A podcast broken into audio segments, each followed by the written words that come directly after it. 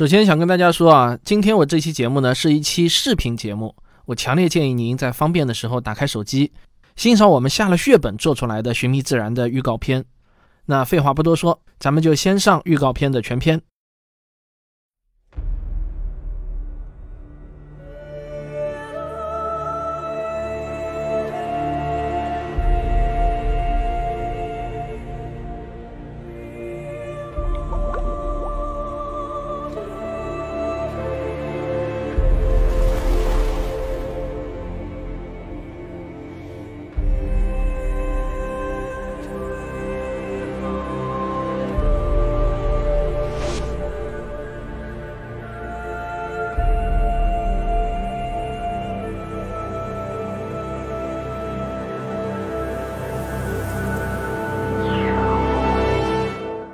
进化论必须面对一个终极谜题，那就是第一个生命到底是怎么诞生的呢？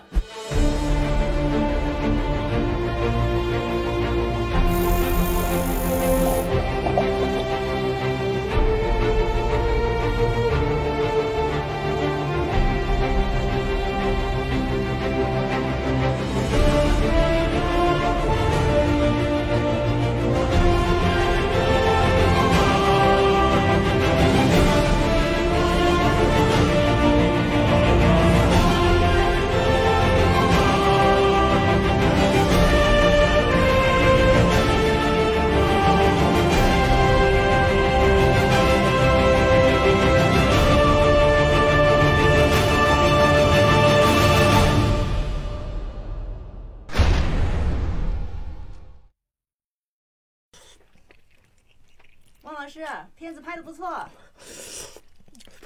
谢谢啊，不过真的是把我拍穷了。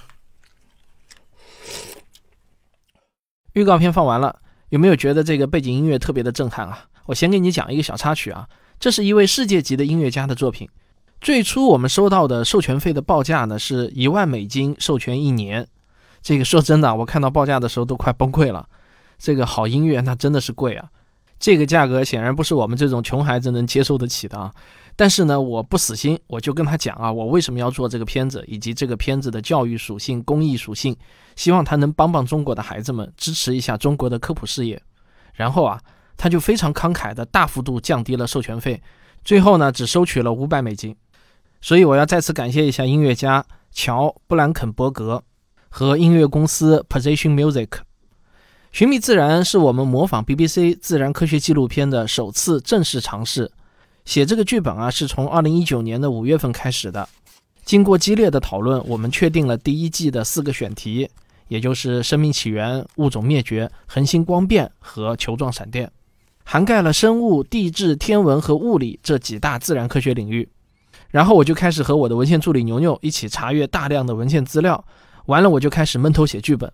每日深夜，我一个人在电脑前冥思苦想，一稿一稿的磨。剧本完成后。我拿给了一些专家审阅，也获得了一致的好评。二零二零年二月，《寻觅自然》拿到了上海电影局颁发的拍摄许可证，万事俱备，就只等开机了。可是大家都知道，今年呢来了疫情，我们就只能等到了五月，防控形势终于有所缓和。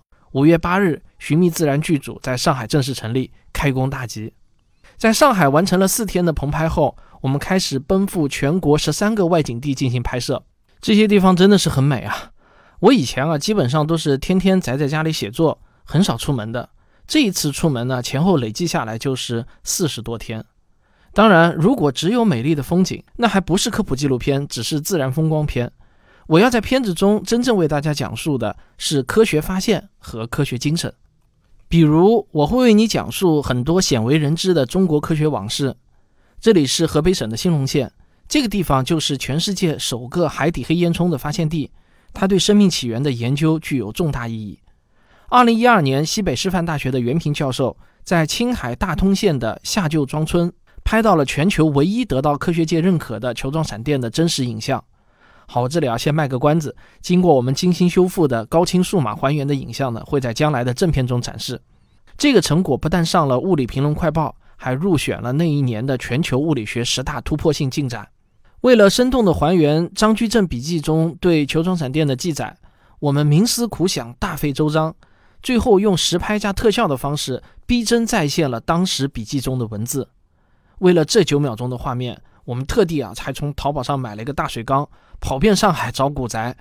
呃，倒霉事情呢遇到了一箩筐，讲起来啊都是泪。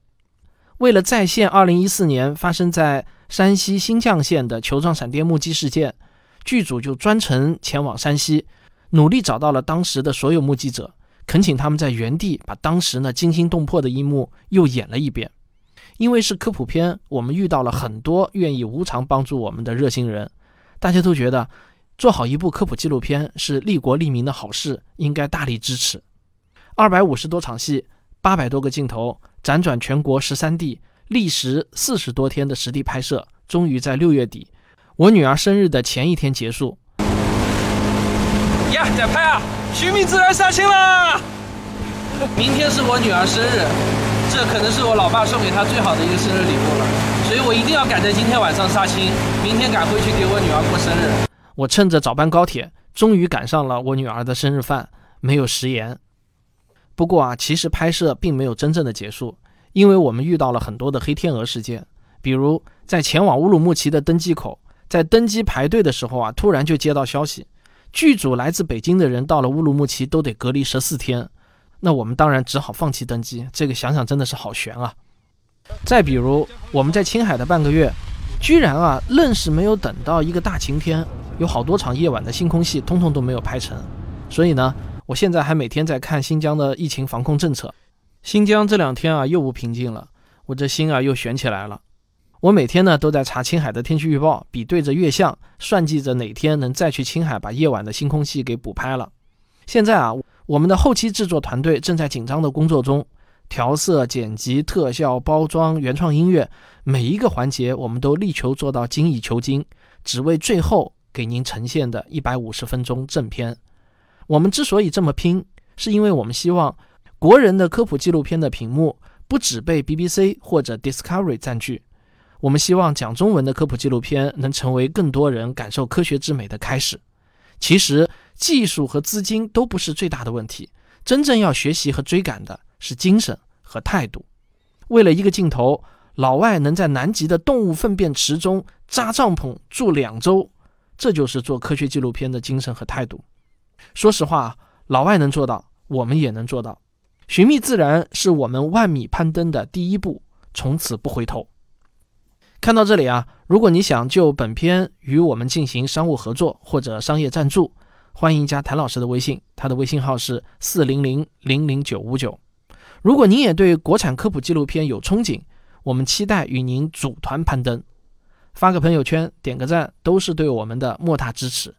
如果您想让您或者孩子的名字、头像出现在本片片尾的赞助人名单上，也可以关注一下我们的爱心礼包计划。现在这个计划还没有结束，详情可以咨询柯小云，他的微信号是幺幺五三五八零零七七。我觉得啊，这是一种非常棒的亲子活动，一起学科学，还能在片子中看到自己的名字，哪个孩子不会开心的和父母一起看片呢？好了，就这样，我们九月份一起看片。